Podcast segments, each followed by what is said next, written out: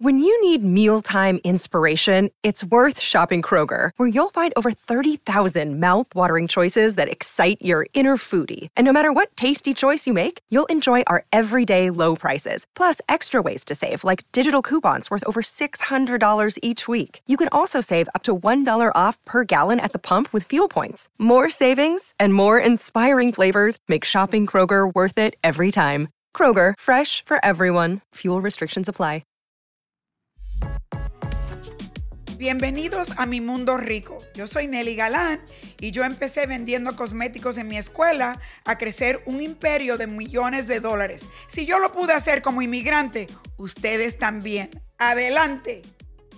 Todo el mundo me pregunta que cómo yo decido que quiero llegar a una meta y llego a la meta, porque es muy fácil decir, ay, eh, como una persona que ya es mayor, hice esto, hice esto, hice esto pero ¿cómo exactamente lo hiciste? yo no quiero decir que es un secreto muy grande, les voy a explicar cómo yo lo he hecho y todos ustedes lo pueden hacer también.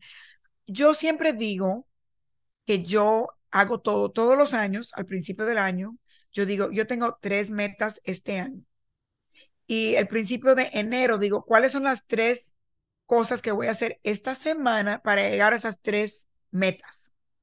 Y los domingos por la noche escribo ¿cuáles son las tres cosas que voy a hacer esta semana para llegar a esas tres metas este mes y este año?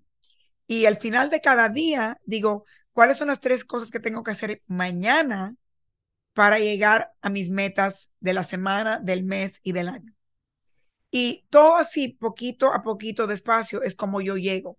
Pero para tú saber cuáles son tus metas, tienes que pensar de una manera más grande.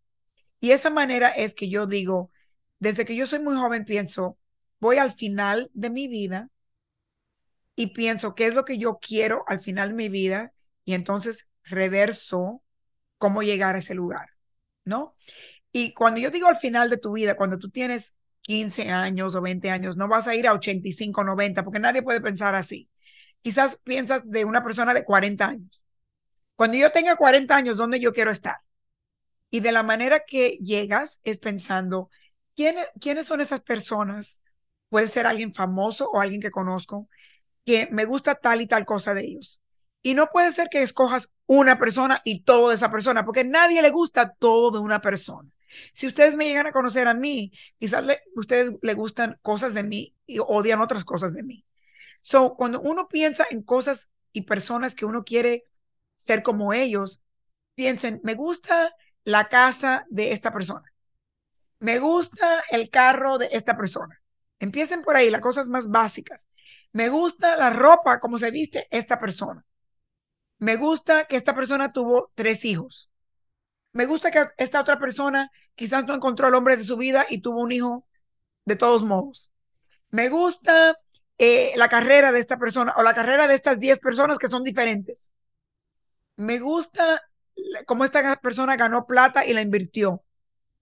Y esta persona, otra persona, casi que le tengo envidia. A veces esa envidia te enseña algo que tú de verdad quieres por dentro y no lo puedes admitir. Y es bueno verlo en otra persona. Y en vez de tener la envidia, es ok tener la envidia, pero después decir cómo yo puedo conseguir lo que esa persona tiene.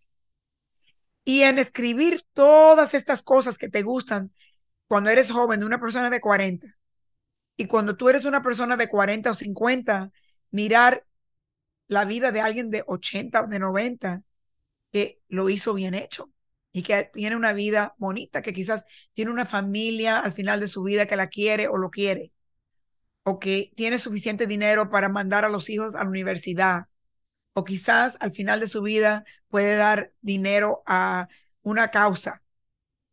¿Qué son las cosas que tú quieres, que tú admiras? Hay que escribirlo. Yo les voy a contar una historia mía. Cuando yo tenía 22 años, yo estaba, you know, no sabía ni lo que quería y fui a un lugar donde se hacen cerámicas. Y yo hice un pedazo de cerámica donde yo pinté, yo no sé ni pintar, pinté la casa que yo quería tener, dónde la quería tener, cuáles son los valores que yo quería tener. Yo quería un perrito, si yo quería un hijo, todo lo, lo pinté en una placa. Y cuando esa, esa placa la dejé en casa de mis padres y pasaron años, 20 años, yo tenía cuarenta y tantos años y mis padres estaban listos a retirarse eh, a la Florida. Y cuando eso pasó, me mandaron una caja con todo lo que se, se, me quedó en la casa de ellos. Y estaba esa placa en la caja. Y cuando yo saco esa placa, mi hijo la miró y dijo, wow, ¿qué es eso? Y yo le dije, eso es lo que yo pinté a los 22 años que yo quería tener en mi vida. Y él dice, wow, mom, tú sabes de verdad hacer que las cosas lleguen a la realidad. Porque todo lo que está en esa placa, tú lo tienes. La casa la pintaste exactamente como la casa que tienes. Ahora vives en California y, pintaste palmas y todo, y tú estabas viviendo en Nueva York y Nueva, New Jersey. Pintaste hijo, pintaste perro, pintaste una compañía con un edificio. Pinta, todo lo que tú pintaste aquí lo has conseguido. Y yo creo que hay un poder muy grande de manifestar lo que uno quiere cuando uno lo pinta, cuando uno lo escribe. Y tiene que ser que uno haga ese ejercicio de decir, ¿qué es lo que quiero que otra persona tiene? Y no importa si ese sentimiento llega de un lugar feo como envidia, pero tú puedes convertir esa envidia en tu luz que te enseña lo que tu alma de verdad quiere que quizás tú no puedes admitir. Y en vez de tener celos, puedes o preguntarle a esa persona cómo lo, lo hizo o si es alguien famoso, leer todo lo que esa persona hizo para llegar y tú pensar, ok, ¿cómo llego? Y, y como les digo, ¿cómo yo llego a ese lugar con tres cosas al año, tres cosas al mes, tres cosas a la semana y tres cosas al día, despacito, llegando poco a poco a poco? Y yo creo que es una cosa muy poderosa porque muchas veces no queremos ni admitirnos a nosotros mismos qué deseamos realmente. O pensamos con la voz negativa, eso nunca va a pasar, así que ¿para qué lo voy a pensar? Pero si no lo piensas y lo escribes, aunque sea solamente un secreto tuyo, un diario, en un papel o lo pintas, las cosas que de verdad tú quieres en la vida, ¿cómo van a llegar? Nunca puedes tener un plan. Ponte a pensar, en una corporación hacen un plan de negocio que todo el mundo sigue por años y años y años. Y, a veces otras compañías miran a otras compañías que ya tienen un plan de acción y les copian el plan de acción más o menos para ellos, porque dijeron, esta gente llegaron a, a este éxito con un plan.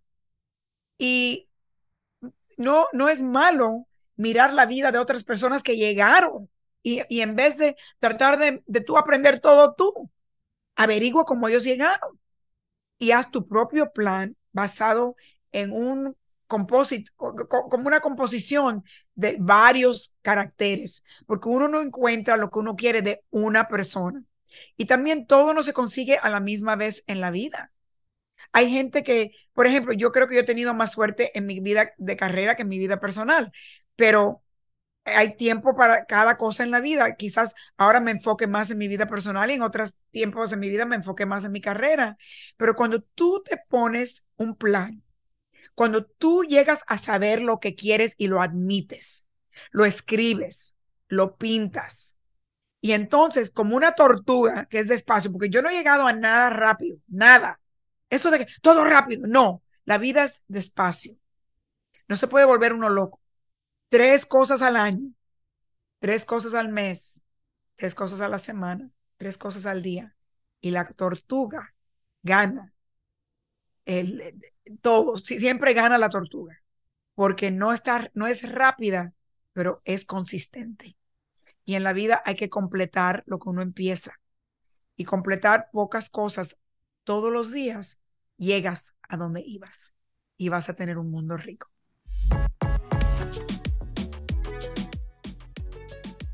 Mi Mundo Rico es una producción de Money News Network. Mi Mundo Rico está escrito por mí y yo soy la anfitriona. Nuestra productora ejecutiva es Morgan Lavoy. Gracias por escuchar y nos vemos pronto.